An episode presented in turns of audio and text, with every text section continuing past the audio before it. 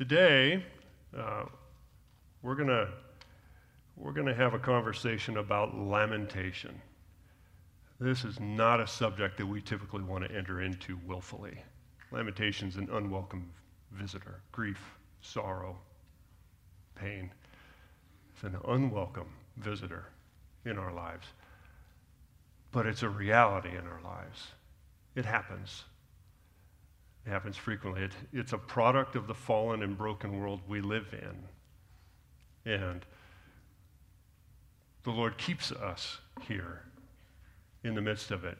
He himself entered into the midst of our suffering and our laments.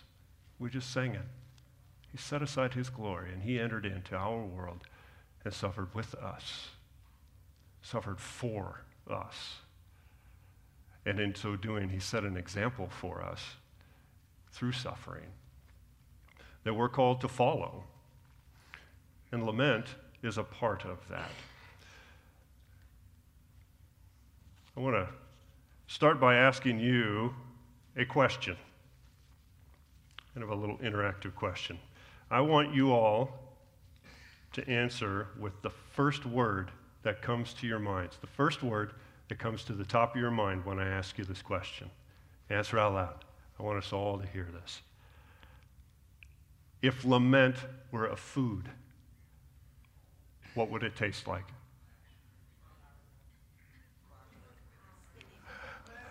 I heard of broccoli out there. Bitter, sour, vinegar, vinegar. I hear people describing flavors, tastes that are repulsive to them. Is that a, is that a fair summary of what I hear there? That's our response. That's our gut central default response to suffering. We don't want it.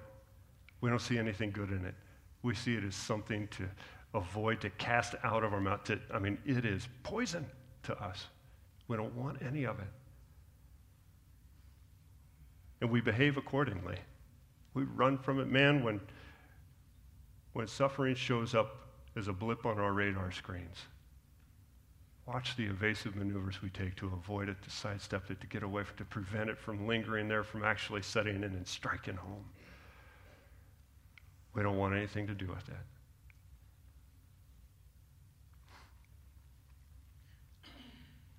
My first personal memory of a visit with grief happened when I was about eight years old. My grandfather died of colon cancer. A few months later, uh, a buddy of mine in my class was diagnosed with leukemia. He made it about a year or so before he died.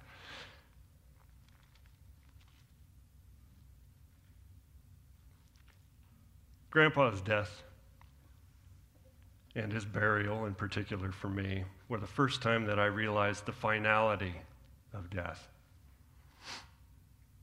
There are no do overs at that point. When my friend died, the grief for me was much worse.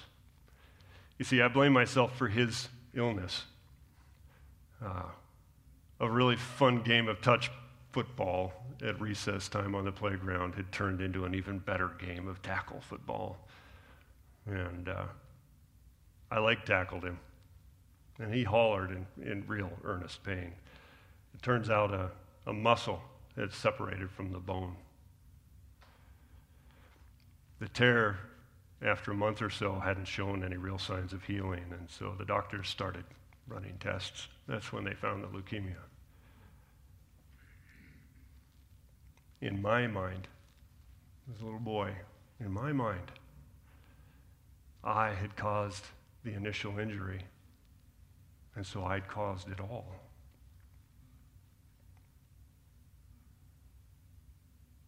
No do overs. It hurt.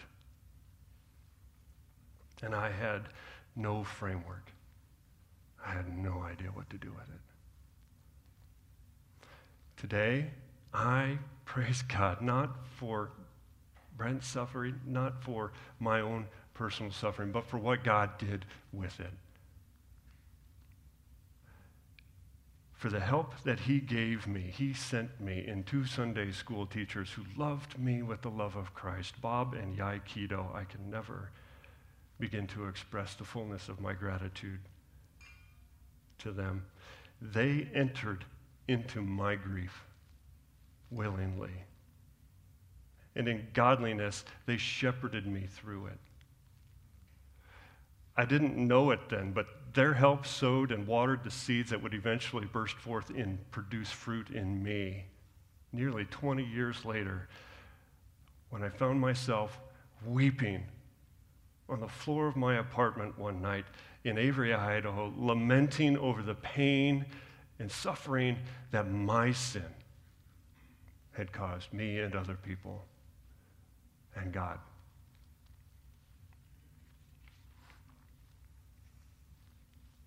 I confessed everything I could remember at that point, and I received life from above. That was the moment of my salvation. Lament was an integral part of my repentance. They're inseparable. They're not one and the same, but they can't be separated from one another.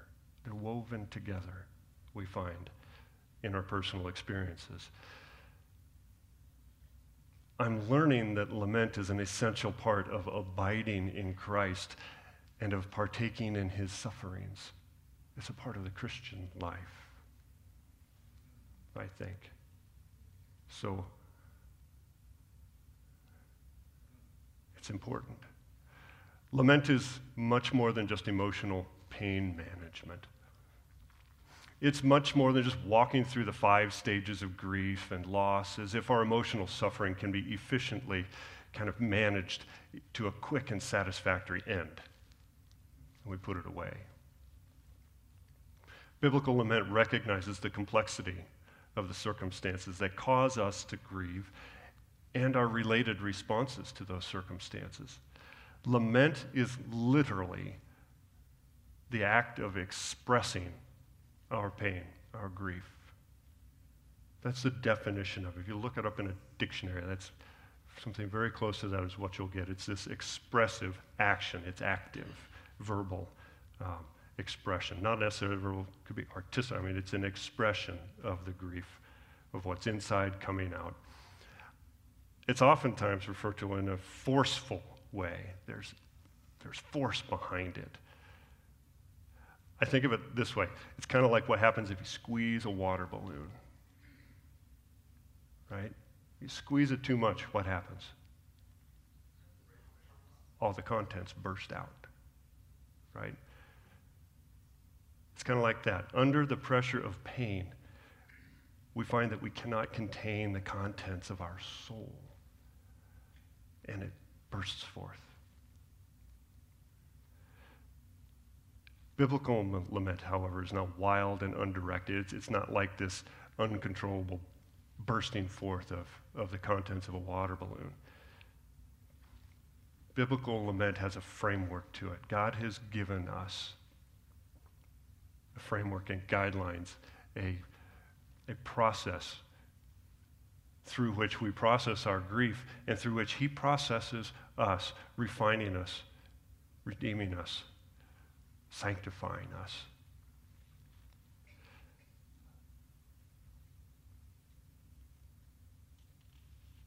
Mark Vroegop defines lament as, uh, I love this definition. He defines lament as a prayer in pain that leads to trust.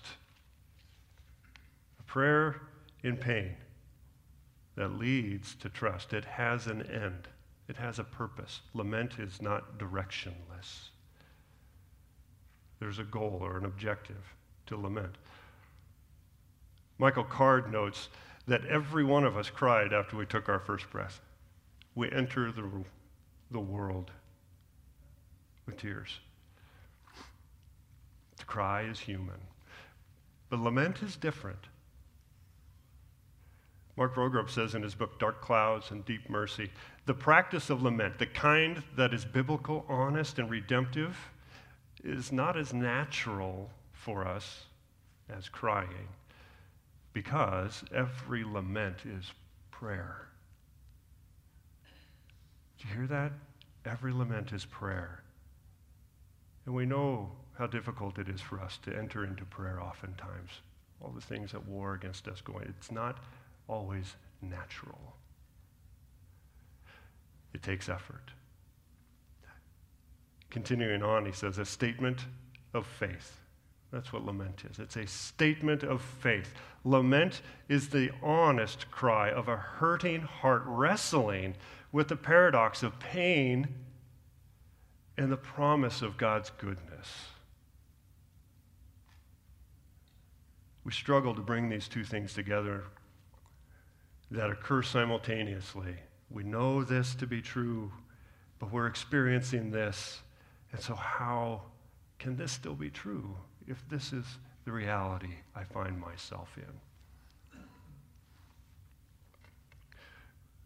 We often struggle to give a voice to our suffering, to really express well and in godliness our suffering. Uh, Andrew Rogers has a list of four unbiblical voices that he says we often use to express our grief.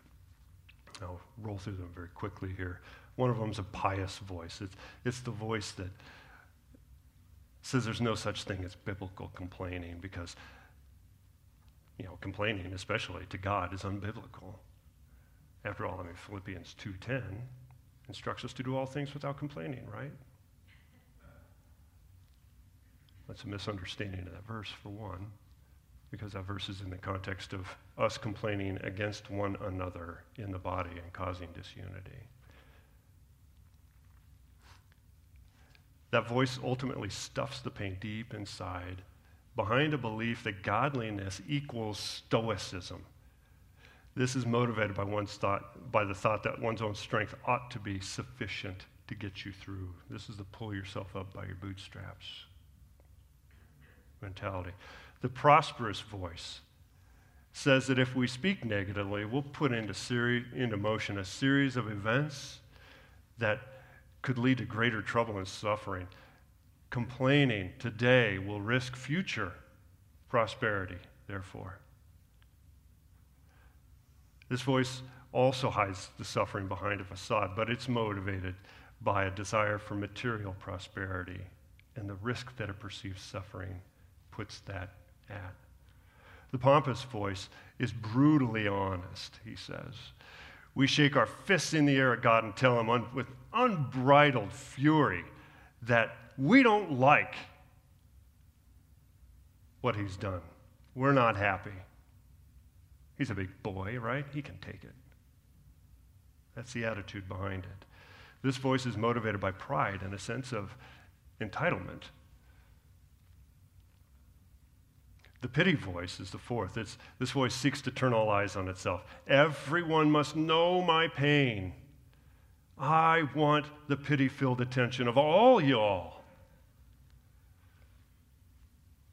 This voice is also motivated by pride. It's a prideful, attention seeking self centeredness. All four of these voices are not God centered, they are self centered in some way, shape, or form.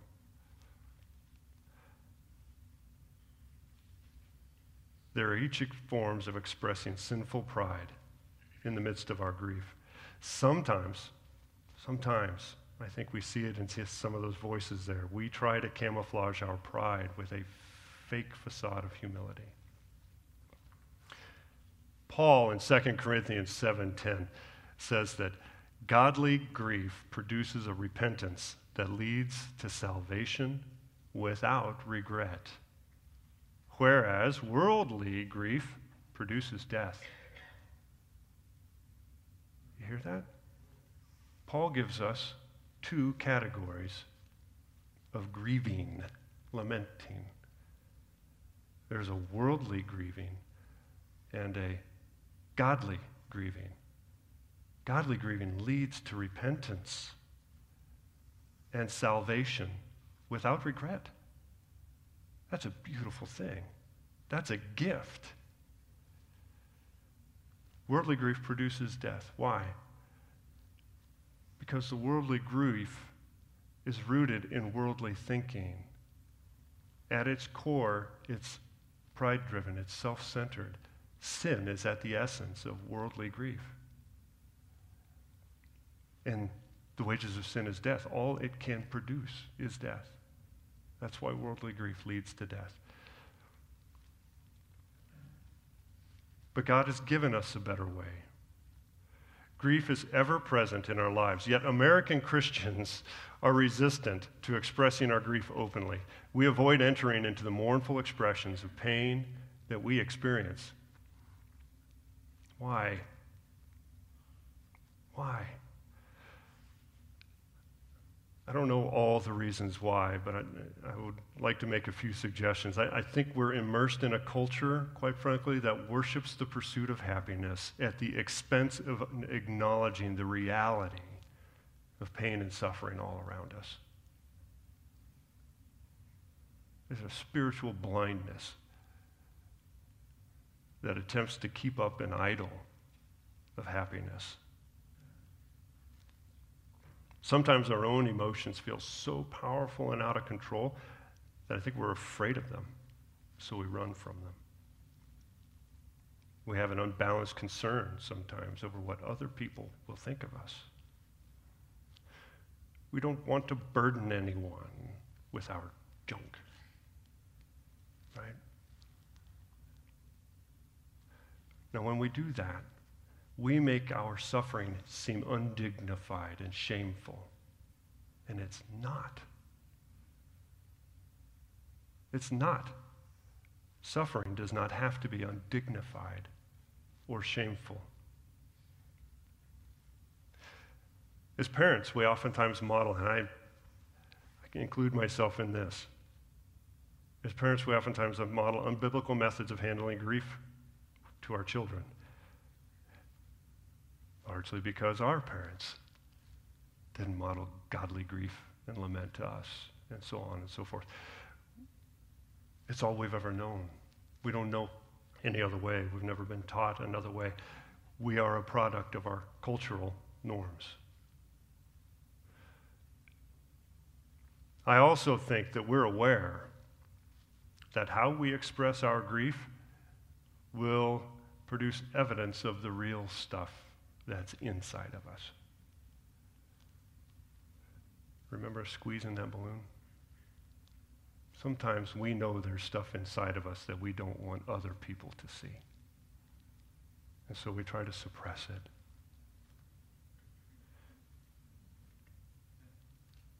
The rising pressure of our suffering, we know, can make a display of the sin that we've harbored in our hearts. And that's why, brothers and sisters, we need to enter into lament because lament is a gift given to us in the loving kindness of our Heavenly Father. And remember what you said the taste of lament is to you. Remember that and hear these words from Ezekiel, chapter 2, verse 8, ending in chapter 3, 3. But you, Son of Man, hear what I say to you. Be not rebellious like that rebellious house. Open your mouth and eat what I give you. And when I looked, behold, a hand was stretched out to me, and behold, a scroll of a book was in it. And he spread it before me. And it had writing on the front and on the back.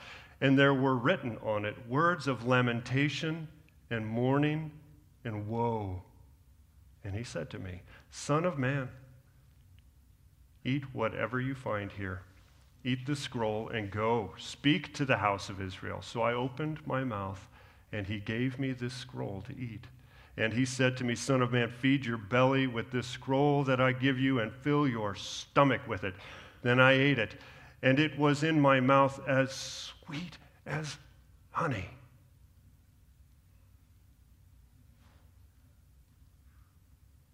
Not as disgusting as broccoli,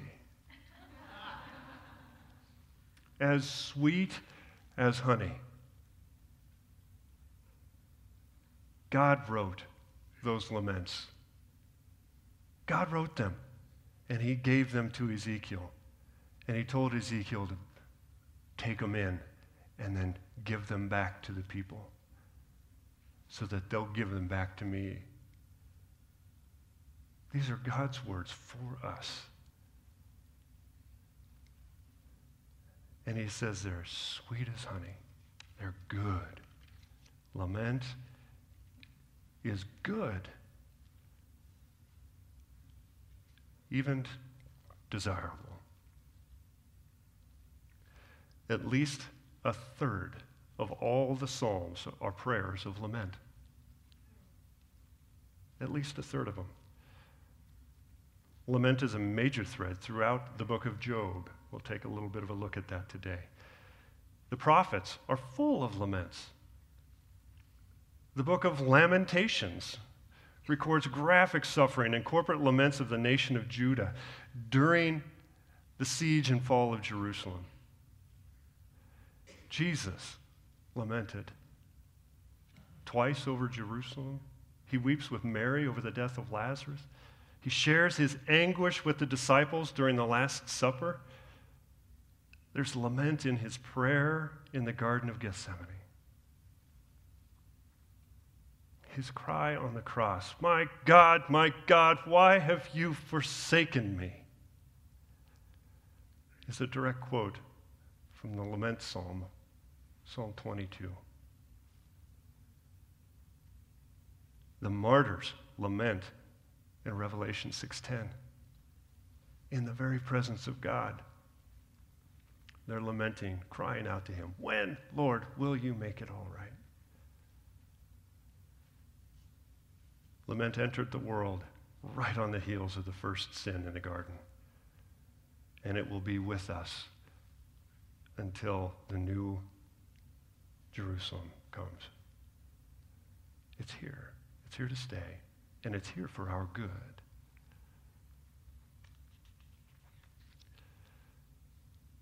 I think lament is all through Scripture because it's designed to lead us into the presence of God and because God's glory is displayed through our godly lament.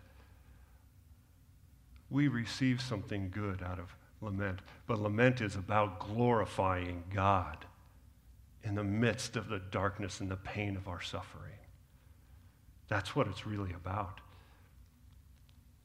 And we can see this in the book of Job. I'm going to give us a real quick run through. We don't have time. There's 42 chapters in the book. But what I want to do is run through real fast and just take a quick glance at a few of the attributes of some of Job's laments, his personal laments, and pull out some, some kind of categories or of the process of lamenting and highlight that for us today. And hopefully it will be an encouragement. Next week, we'll look at Job again and we'll look at the corporate aspect of lament. Remember, the Psalms, a third of them are songs of lament. That's corporate worship. That's what they're written for. Most of lament in Scripture is actually corporate. Now, there's a personal aspect to it, and that's what we need to understand here, and that's what I want to focus on today. But next week, we'll look at that corporate aspect, how we can enter into lament with others in either helpful or hurtful ways.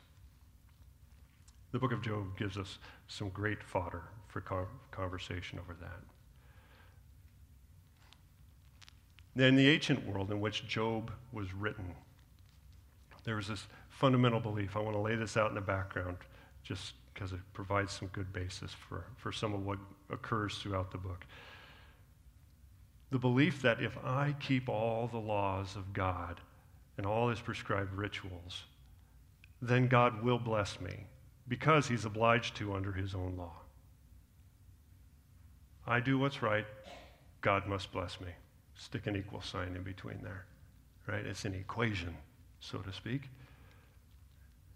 Conversely, if I break any of God's laws, he is obligated to punish me because he's just and right. And that's it. That's how man relates to God and God relates to man. That's it. Draw a nice, tidy box around it. That's the fundamental belief there. That belief is still pervasive today all over the globe. And unfortunately, it exists within the evangelical churches as well. It's very alive and present. But the book of Job shows us that it's not right.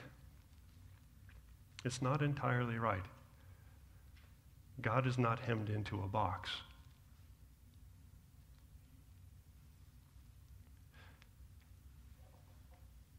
Job is commended as being blameless and upright, a man who fears God and turns away from evil.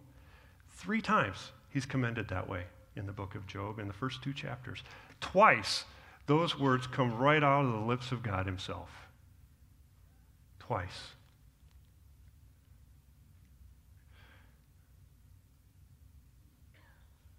The book starts out with a kind of an example of, God, of Job's righteousness, his piousness, his good godliness. And then we're presented with a scene in heaven of this great assembly of all the angels of the heavenly realms being called before God to make an account for themselves. And Satan is with them.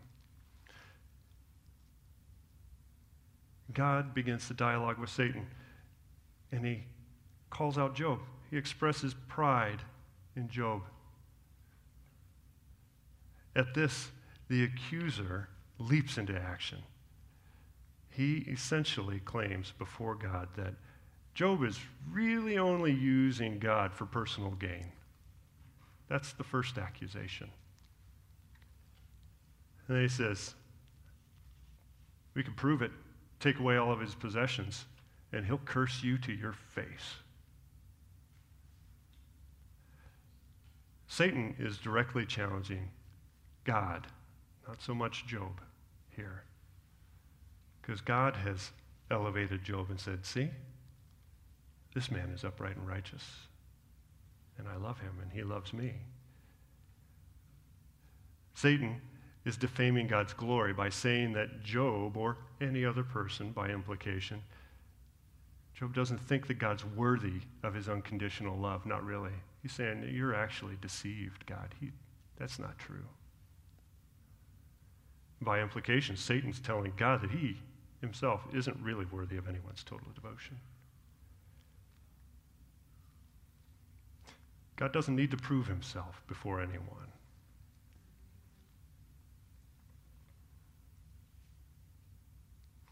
But because he's holy, he'll not allow his public expressions of glory to be mocked without answer. God, knowing full well the depths of Job's faithfulness, he knows his heart. What God has proclaimed about Job is true. He knows Job's heart. Knowing full well Job's heart, God allows Satan to touch all of his possessions. But he says, You can't touch the man, just what he has, in accordance with your accusation. I think God does this because he knows that Satan's the one who's going to fail the trial. In one soul crushing moment, Job finds out that he's lost his vast wealth and all 10 of his children. Every symbol of his prosperity is taken away from him in a few coordinated and violent events one servant out of each episode of calamity is spared so that they can run to him and give a report. And they come literally on the heels of one another.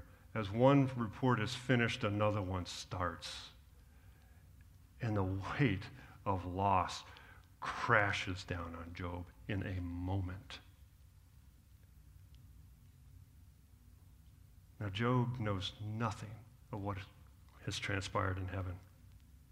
He doesn't know anything about it. Job tears his robe and he shaves his head. Both of these are customary signs of grieving. They're cultural responses to, to a deep and sudden suffering. Job begins to lament. Then he does something that, quite frankly, is shocking. Given the bad news he's just received, Job falls on the ground and worships. He worships. Naked I came from my mother's womb, and naked shall I return. The Lord gave, and the Lord has taken away. Blessed be the name of the Lord. Oh, that is a powerful prayer of faith at the onset of suffering, deep suffering.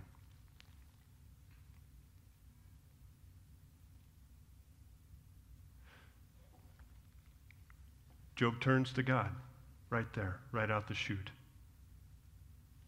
He turns to God and he proves that his love for God in that moment is not, as John Piper likes to say, it's not mercenary love. Job's gospel, Job's relationship with God is not a prosperity gospel in which we're led to love God for what he gives us. Job proves in that painful act of worship that his love is pure. He loves God for who God is, not for what God gives. Sometime later, we find after this, it says there's an, on another day, there's another assembly in heaven. The scene looks exactly like the one before. And God lifts up Job again, commending him even further, saying, See, even though you incited me against him, he still, he still loves me. Satan pounces again. He says, No, no, you cheated. You cheated. You didn't let me touch his flesh. You let me touch his flesh, he'll curse you to your face. Once again, God knows Job's heart. And he allows Satan the rein to do so. With one condition, he says, but you can't you can't kill him. You can't take his life.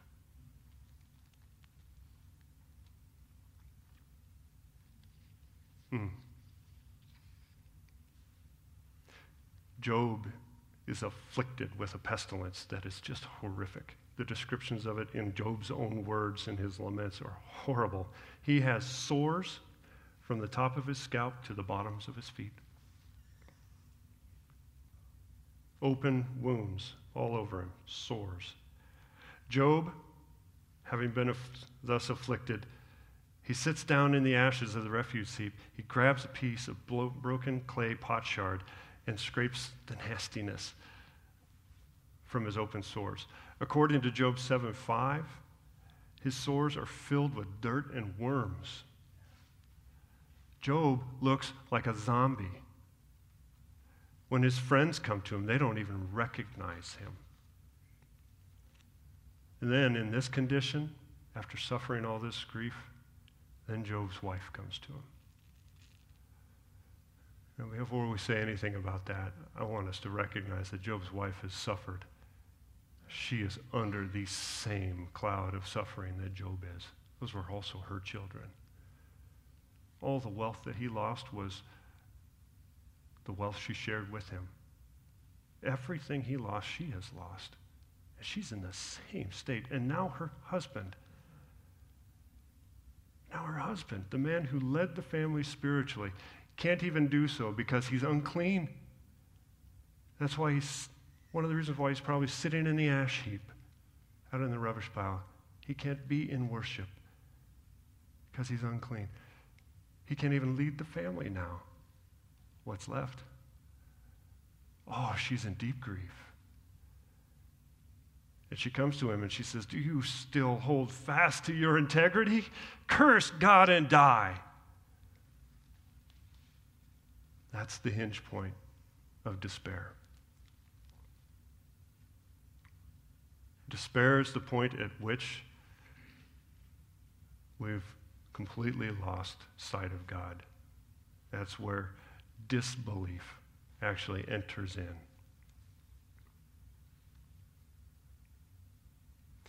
I think in that moment, man, I, I, imagine that moment as I'm reading through Job. I'm like, man, all the angels in heaven must have been sitting there watching that. And it's like the championship game of the NCAA tournament, and it's a neck and neck score. It's the last two seconds of the game, and as the buzzer goes off, that last buzzer beater shot goes up, and everything goes silent. With the anticipation, the wonder, what? Oh, is it going to go? Is it going to go? Job, Job makes the shot. He says, Shall we receive good from God and shall we not receive evil? For a second time there, right on the heels of that, the word tells us that in all this, Job did not sin. Job gave God glory. It showed him love and showed his faith in God. But the story doesn't end there. Right? I imagine the angels going, Yeah, there's this huge cheering, right? Celebration in heaven. But in my mind, I keep thinking, I look at it and I'm like, part of me wants to say that well, the end of chapter 42 should be right here. Right? But it's not. It's not. It doesn't come in there. There's still like 39 chapters in between. The story doesn't end here. We never hear from Satan again. He's silenced. But in chapter 7, verses 2 and 3, Job himself says, Like a slave who longs for the shadow and like a hireling who looks for his wages, I'm allotted months of emptiness, months, and nights of misery are apportioned to me.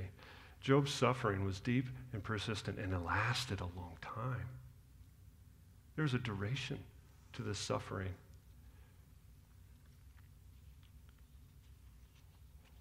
Why, we can wonder, wasn't Job's faithfulness to God, his worthiness proven conclusively, and the trial ended? Why?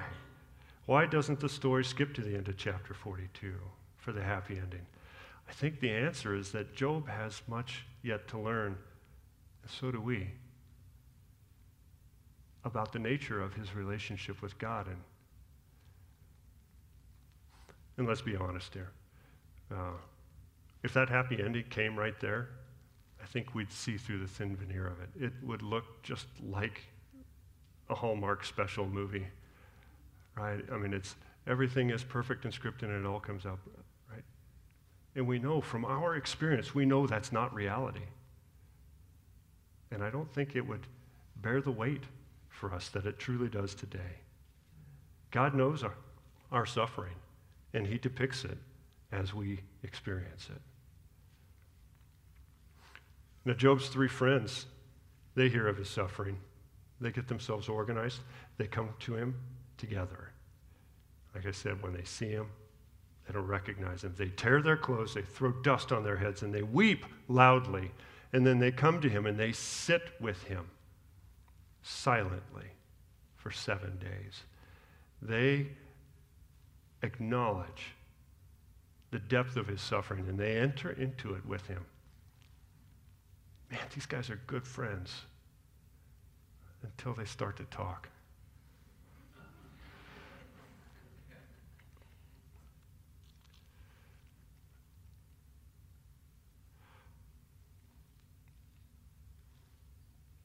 After seven days, maybe longer, we don't know, but at least we've got the seven days described explicitly. Job's sitting there silent with all of his thoughts, all the emotions just swirling around, bottled up inside, silent. In chapter 3, Job expresses his first lament. His pain is so deep and raw at this point that he curses the day he was ever born. He's, this isn't a suicidal expression. What Job is saying is that this pain is so great. I can't take this pain. I wish I would never have had to experience it. I wish I would never have been so that I wouldn't have to be here now. Oh, he's, he's hurting. Job is on the brink of despair. You can see it in the language he uses. He is on the brink of despair. Much of what he expresses is very focused on what he's feeling in that first lament, but not quite all of it. There's still a search for God in there. Job very honestly expresses his pain. And that's the complaint of lament. That's the complaint of it. We turn first in prayer. We turn to God. We see Job turn to God here right away. After each of the miseries that befall him, he turns to God in prayer. As he's lamenting through the rec- records of his next number of chapters going through, occasionally he gets distracted from his lament as he tries to respond to the accusations that his friends actually end up making against him. And he begins to drift away. He begins to fall back into despair after he's started to climb out of it. But he always turns back. He turns back in prayer and he begins to re- lament. He picks up his lament again and again and again. He turns to God. That's where it starts. But then we complain before God as well. Much of the heart of a lament is expressing our complaints, our grief, our pain, the causes of our grief and our pain. We're expressing what we're experiencing to God. It's necessary. We need to. If we don't, if we don't, it'll eat us alive from the inside out. And it may lead us to cause harm to others.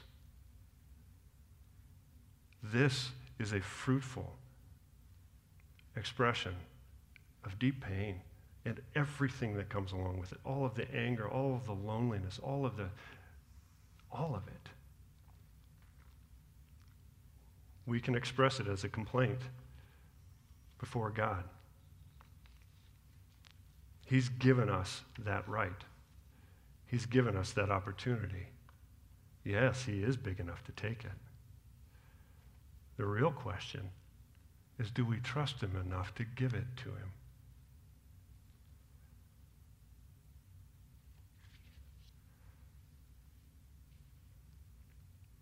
Do we trust Him enough to give it to Him? And so the complaints are given in the foundation of trust. Right? This is another aspect of lament.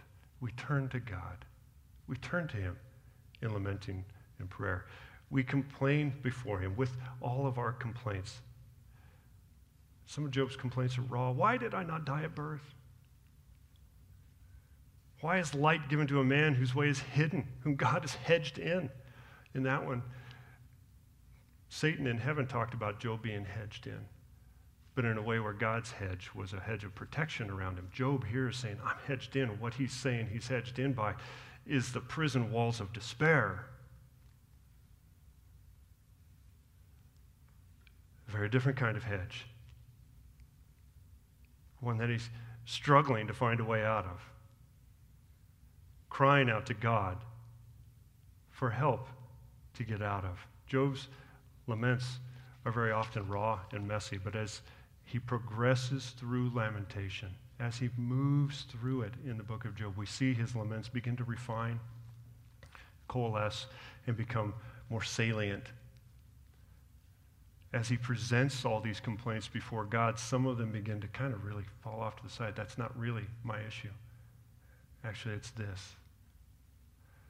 And what typically this final is, in almost all laments, we find the lamenter realizes that what, what I need, what I'm missing, what I'm longing for is your presence, my God. My suffering, I feel it so much, but I don't feel you. I long for you. Where are you, O oh God? Oh, that phrase we see so often in lament. And then on the heels of it, how can this be? How can this be happening to me? Because I know that you're loving and that you love me. Then how can this be? Those are the two central essences of almost all of our lament. Sometimes it takes us a while to get there, but we need to work our way through it to get there. so that we realize what our real pain actually is. It's a longing for relationship restored. It's a longing for relationship sustained. We want our God. And in that sense, it glorifies God. Because we, like his little children, run to him, crying out, Abba, Father, I need you. I'm hurt. I'm hurt. I need you. Come. And then we petition him. We ask him to act on our behalf in accordance with his character. That's godly lament.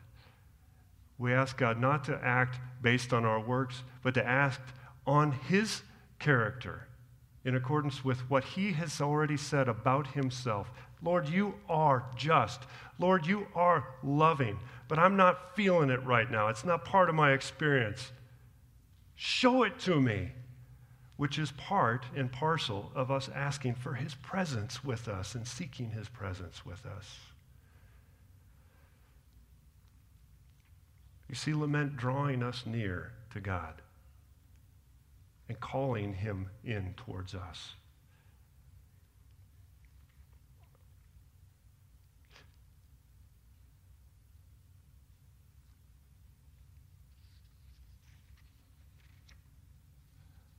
And then we trust God.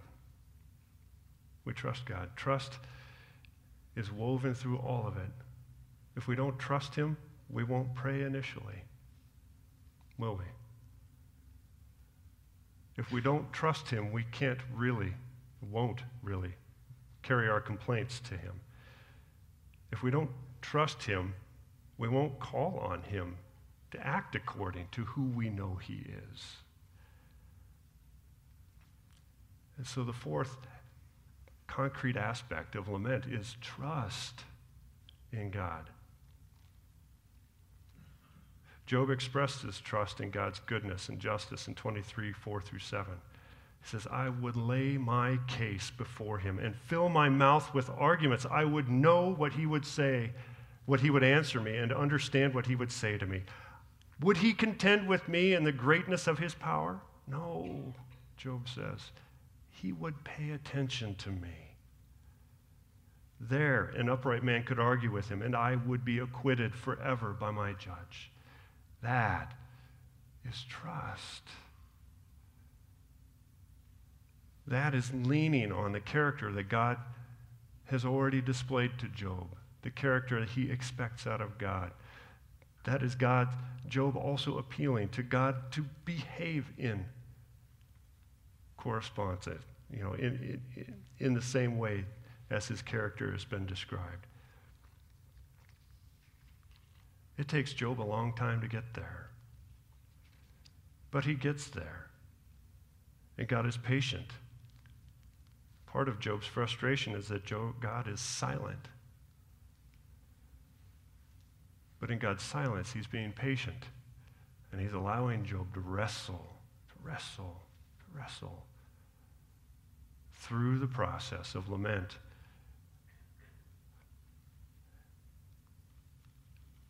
I'm short on time, so I've been blowing through a number of things here real quick. But in the end of this all, I want us to also see that not only is lament worship, but I, I believe this fundamental to be true. There is no evangelism without first worship. There's no reason to share the good news that we know. If we haven't worshiped first, we don't have the good news to share. When we come down to the end of this all, God speaks. He breaks his own silence. He never answers any of Job's questions. Never does. Instead, man, he hits Job with a barrage of questions that no man can answer. And in so doing, Job rocks back and is humbled. And he realizes that my relationship with my God wasn't dependent on my righteousness. All along, my relationship with my God was really dependent on his graciousness. Wow. That's where Job ends up. His relationship, he's been seeking, seeking, seeking, seeking. And when God shows up, he finds him, but he finds a he finds a much richer God than he had known before the suffering started. He's found a deep treasure, a worthy treasure.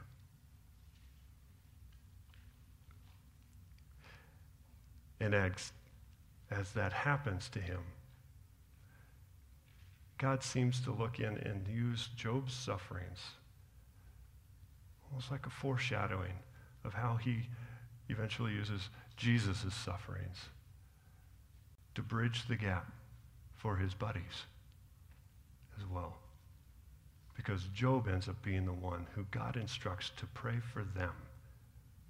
Because God looks at them and says, What you have said about me was wrong. You were not in the right. And under their belief, oh, woe to them. They've offended God now. They know what's coming. At least they think they do. But that's not what God gives them. That's not what he gives them. Through Job's suffering and Job's righteousness, he says, Job, you pray for those men. And Job does, and they're restored. Grace comes to those men through Job from God.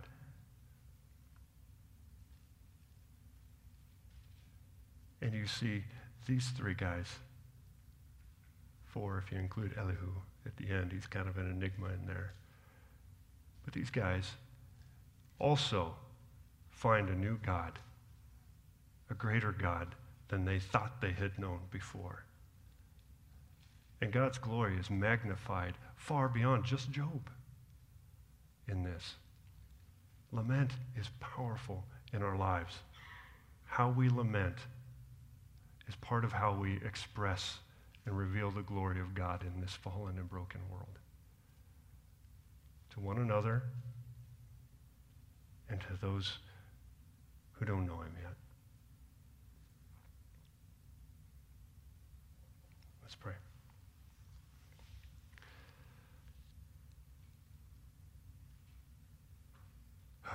Heavenly Father, we turn to you in this moment. We turn to you in this moment because we trust you. We turn to you in this moment and we confess the reality of sin, the reality of suffering, the pain, the loneliness the anger, the grief, all of it that comes along with that. We experience it. Our loved ones experience it. Everyone around us knows this suffering. This world hurts, Father. And it means to do us harm. But you, God, but you, God, love us. And we know that you have our best interests in mind.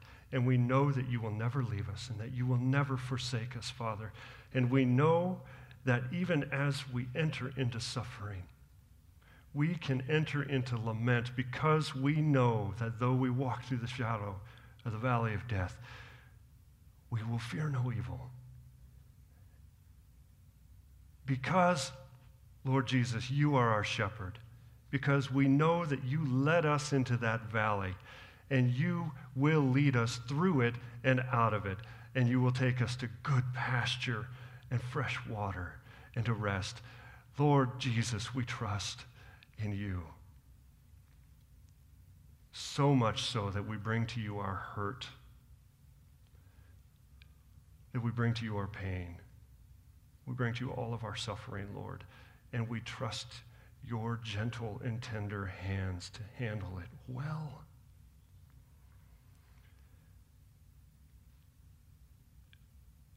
And we thank you. We thank you. And we ask you, Lord, come soon, please. And give us the strength to endure and to hold on to the hope that you've set before us. We love you, Lord Jesus. We love you. We love you. We love you. And we thank our Heavenly Father for the gift of lament today. In the holy name of our Lord and Savior, Jesus Christ. Amen.